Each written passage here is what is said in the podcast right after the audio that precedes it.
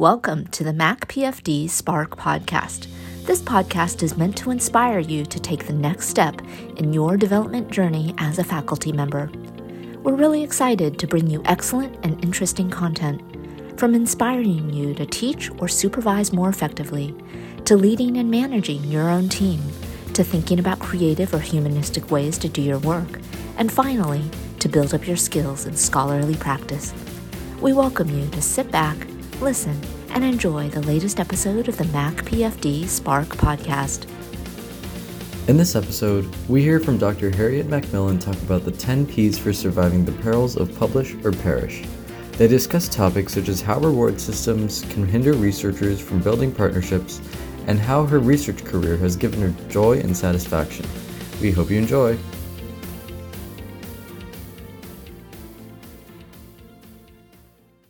It's a great privilege to have Dr. Harriet MacMillan here on the podcast today. There's so much I want to discuss with Harriet that would likely extend to many episodes, but today I'm planning to focus on an invited talk she gave for the Merit PSI conference held in March 2023. The theme for this conference was on conducting impactful research, and the title of Dr. MacMillan's talk was wait for it the 10 P's of surviving the perils of publish or perish. Now, beyond the tongue twister that was the title of her talk, see what I did there? I noticed as I looked around the room that everyone was furiously jotting down notes, and of course, I was too. I also saw many people coming up to Dr. MacMillan after the talk, encouraging her to disseminate her talk to a wider audience. So I got right in line and on the spot tried to come up with my most compelling pitch to have Harriet come and join our podcast. Now, I imagine that Harriet will describe a bit more about herself and her research as she elaborates on the 10 Ps. However, before I turn the mic over to her, I wanted to highlight aspects of her professional life that she will likely be too humble to share herself. Dr. MacMillan is a psychiatrist and pediatrician in the departments of psychiatry and behavioral neurosciences and pediatrics at McMaster University. She is a distinguished university professor. She's also an associate member in the Department of Health Research Methods, Evidence, and Impact. Harriet's research program centers around the epidemiology of violence against children and women, with over three decades of contributions and impact to the field. Harriet, I don't know if you knew this, but you also have your own Wikipedia page, and this page highlights additional awards you've received. You were appointed as a member of the Order of Canada. You're a fellow of the Royal Society of Canada and the Canadian Academy of Health Sciences. So, welcome, Harriet. I am happy to have you here today. Thanks, Ruth, for that very kind introduction. And I'm delighted to be joining you today let's set the stage for our listeners regarding the talk that you gave. The title was 10 P's for Surviving the Perils of Publish or Perish. How did you decide on this topic for your talk? First of all, Jonathan Charbonneau, who, as you know, is the Assistant Dean of Health Professions Education Research at McMaster, approached me about speaking on the topic of new concepts to measure the impact of a researcher. And I said to Jonathan that I knew there were many people much more qualified than me to speak on that topic and politely declined his invitation. But Jonathan was persistent.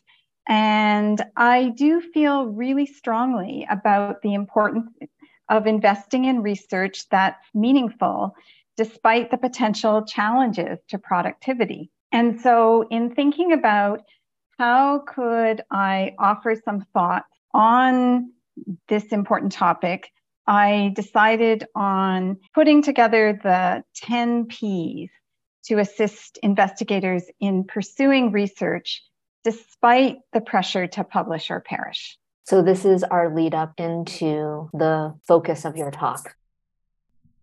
My thinking about the 10 Ps arose from many years of discussions with students and colleagues about how one can conduct meaningful research in the face of increasing pressure to produce. And what I'll do, I will list, as you say, in fact, there are 11 P's. I will list them and am happy to elaborate further. So Great.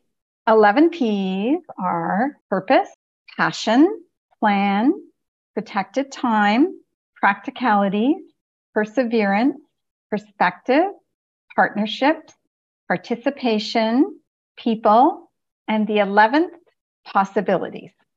We're going to have Dr. MacMillan describe those P's in a little bit more detail.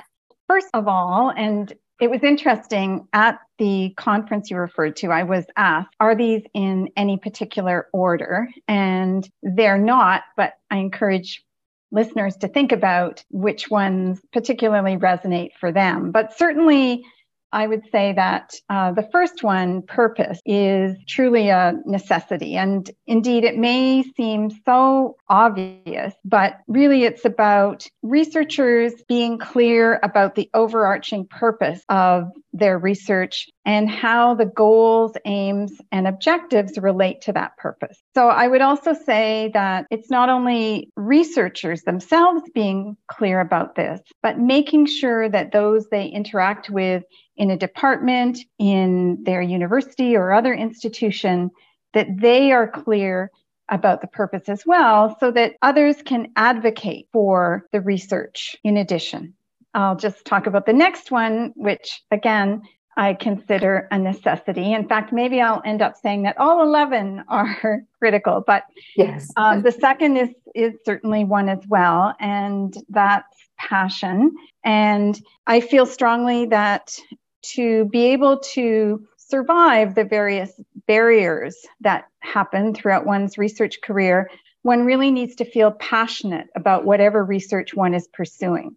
So being able to really articulate why does the research matter and why should it matter to others? And then continuing along, the third P, which is plan, and I think we all know that plans for research projects are essential, but I'm basically talking about the plan for one's program of research. Saying to oneself, you know, what are you doing now? What are you doing in the next year, five years from now? So, really, a, a plan of research. And then protected time, ensuring that there is that really essential time to conduct one's research. So I've covered four so far. Are you still with me, Ruth?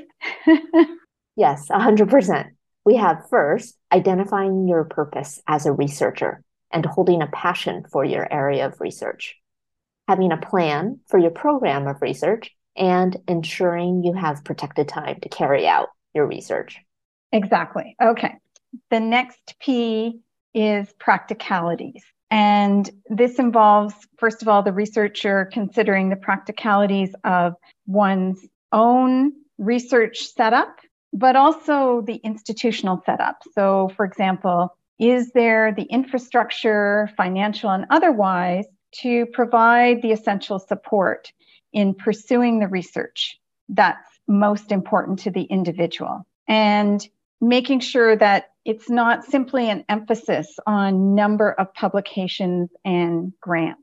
Next one is partnerships, and there are many different types. So, for example, with colleagues, departments, research centers, other organizations. And I feel strongly that institutions need to reward partnerships and teams. And sometimes there can be a contradictory message whereby teams are encouraged but then the metrics that are used disadvantage those who work in teams. So I think I think that's an essential issue.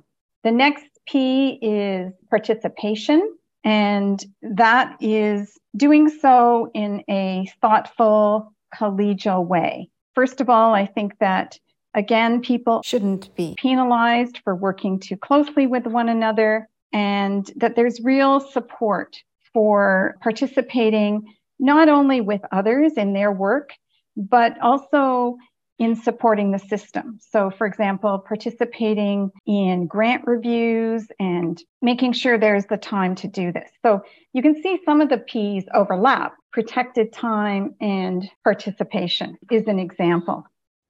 Yes, I like how the P's are separate and distinct, and yet are also connected to each other.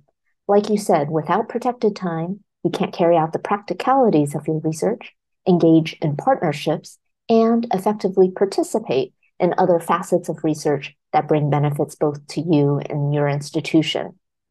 I wonder if you can share an example of how institutional metrics or reward systems might hinder or might detract researchers from building effective partnerships and participating in collaborative teams. Institutional metrics emphasize the avoidance of overlap among colleagues in their publications. So, for example, there might be team members who collaborate on a project and do really important work but are cautioned about writing too much together because of concerns about the need to highlight individual accomplishment. Uh, another P is perspective.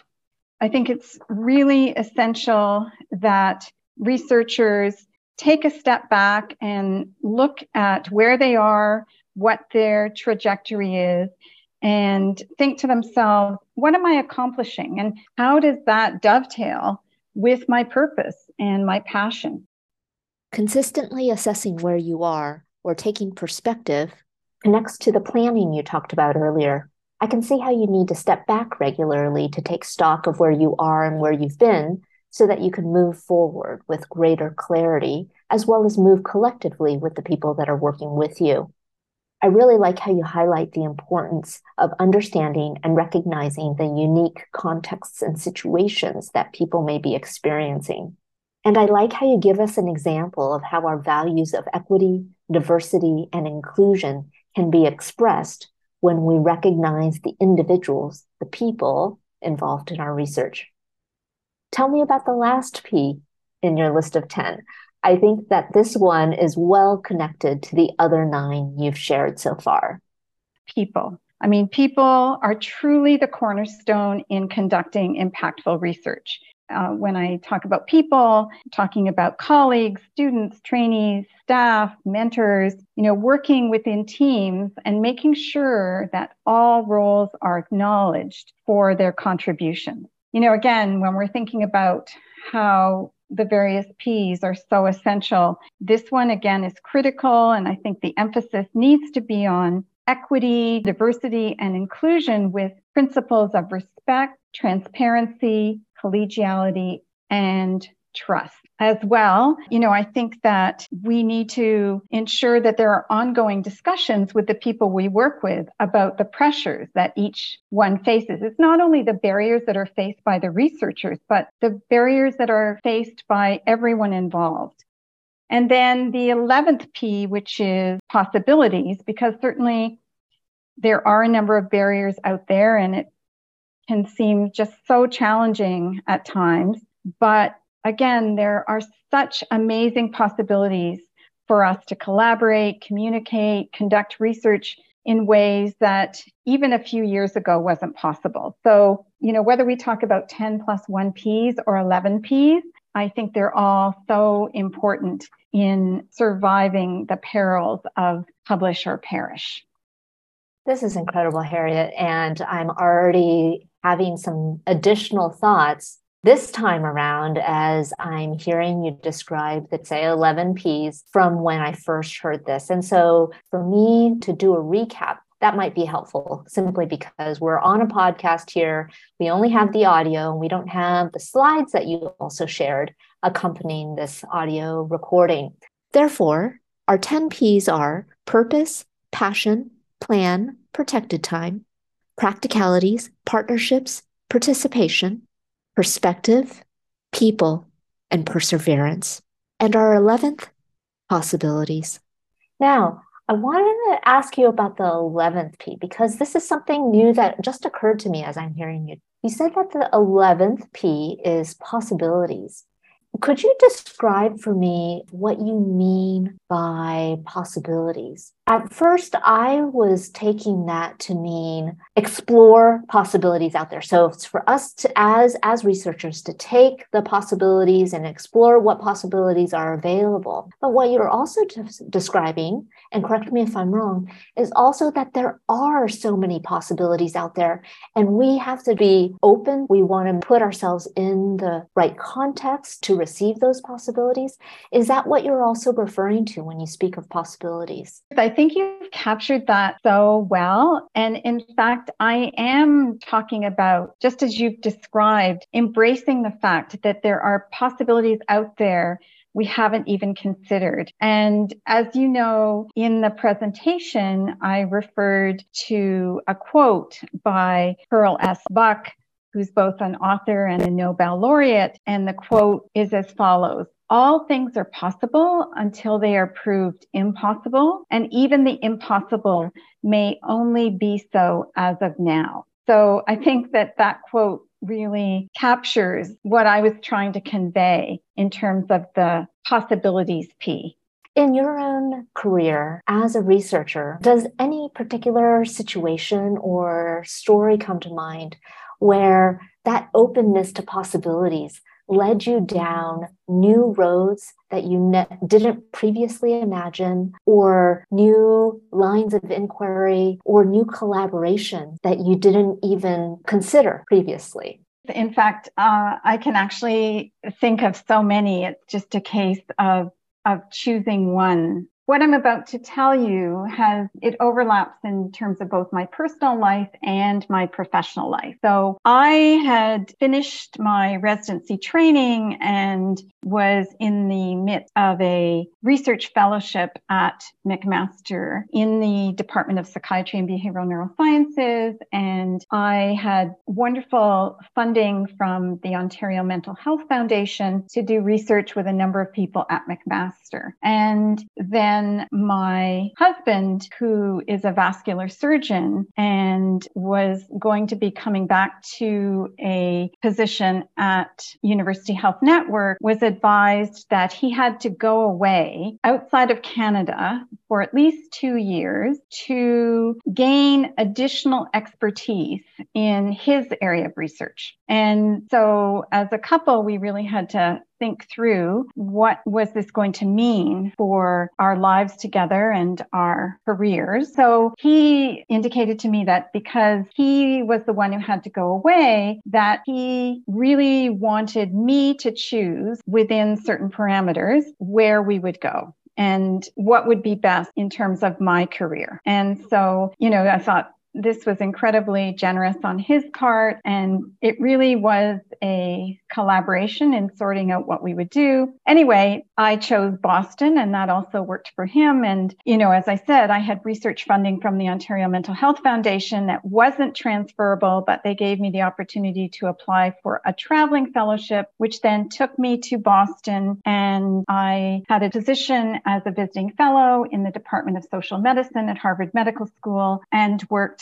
clinically at Boston Children's Hospital. And at first, it just seemed like such a huge barrier that I was having to go away, but it was an amazing opportunity. And, you know, if we think about the 10 Ps, I met so many people and developed partnership, and it was just one of the best experiences. And I never could have imagined that possibility, but indeed, it was terrific. This experience in Boston had a strong influence on my thinking about subsequent research and the partnerships, the professional relationships I developed during this time have really been invaluable in shaping my research career. Wow, thank you so much for sharing that. And as you're talking, I'm even thinking of how this joint decision or the joint decision making process between you and your husband at that time highlights some of the other P's, like attending to the practicalities and partnerships, but in a different way. And in terms of your partnership in making this joint decision for where to go. So I thought that was pretty neat too. Very true, Ruth. Indeed. I I'm beginning to think that maybe these 10 or 11 Ps can extend to other areas other than the publish or perish, as you so aptly point out. Yeah, and that's that's a really big insight for me too, as you're saying that, because while we're focusing on our research careers and talking about the 11 P's, I'm also realizing in this conversation how relevant these P's are for even our own personal personal development our personal growth and looking at these 11 P's in the context of what are the factors or variables that I have the most control over versus what are those variables that I have to collaborate or I would be collaborating with others to determine what are some of the system level variables or broader contextual variables that others may have decision making authority about that I need to then navigate. And so whether we're speaking about our research work our professional lives, or even as you're mentioning here, our personal lives. What do you think about this idea of situating these 11 Ps within a framework of individual, community, or relational structures, broader system structures to help us navigate each of these Ps more effectively? I really like that idea, Ruth. And, you know, I must say that, you know, in thinking about the, the P's together, you know, I think that certainly many, if not all of them apply at the individual level, but many apply at the relationship level you know, as I gave the example earlier, it's not just about the researcher being clear about the purpose of the research, but also ensuring that others are clear. And that involves relationship. And, you know, I think that at the systems level, that's where partnership, participation, people really, I think, are critical. But also systems level, community level elements have a lot to do with what what's possible you know, the possibilities P. And with any of the P's, I think mentorship becomes so important. You know, as you can tell, I'm I'm thinking about individual relationship systems and and I think the integration of this, not only of how the P's are integrated, but how they're really integrated across the different levels, you know, that you're referring to. I even think about um, your point around protected time and how, in advocating for ourselves to have protected time for our research, or if we want to extend this out into other professional domains or in our personal domain, identifying that time that we protect for ourselves and our own to achieve our own personal or professional goals, that's all negotiated within a context where others may have the ability to, to, to give us some of that time or to carve out some of that time or it's within a context where people can grant us more time for example in our academic lives. And and so those are the the systems level or the relational levels that we also need to navigate as we're protecting our time for our research or our personal goals. Absolutely ruth. And i think what you're really describing describing is the importance of culture. What is mm. the nature of the institutional culture or the professional culture in which one is situated? I think, again, that becomes so important to consider. So, as you say, one needs to advocate for protected time for themselves. They need to have mentors who understand the importance of protected time. But what is the perspective of the institution on protected time? Mm-hmm. That is another key question. Mm-hmm. Harriet, thank you so much for revisiting the 11 Ps with us here. And it brings me back to the, the talk that you gave in March and how it was just so helpful to frame our thinking around these 11 Ps. So thank you for sharing that with us, Harriet. My last question is related to something that you mentioned to me on um, the day that you gave this talk. You mentioned that you were planning to retire soon. So I would love to hear your thoughts when you think back on your career and you think about the future possibilities that await. What has given you joy and satisfaction in your research career? In thinking about this, there are so many aspects that have given me incredible joy. And I am so grateful for those many opportunities. I think the privilege of being able to be a clinician and researcher and to work with such amazing, talented people in teams to address questions about which I feel so passionately. That's what has given me great joy from the beginning and even now. And you may wonder, why am I retiring? So I have just so loved my time with people and addressing what I think are important research questions and and yet I also want to make sure that I have time for other pursuits and so that's what's leading me to move toward retirement hoping that I will still continue to have some involvement albeit less so in academia. Well, I definitely know what a tremendous impact you've made here at McMaster and internationally with the research that you do, as well as with the direct impact that you've had in the lives of your patients, clients, the communities with which you work, and also just knowing the tremendous impact that you've had on our colleagues and the colleagues who are learning from you, working with you on various research teams. That is where, Harriet, your reputation had preceded you even before we met. And I had known and heard so much about your wonderful mentorship. I can just imagine that those that you have mentored and those that you have brought along the way and worked together with, and then have pushed forward in their own careers have also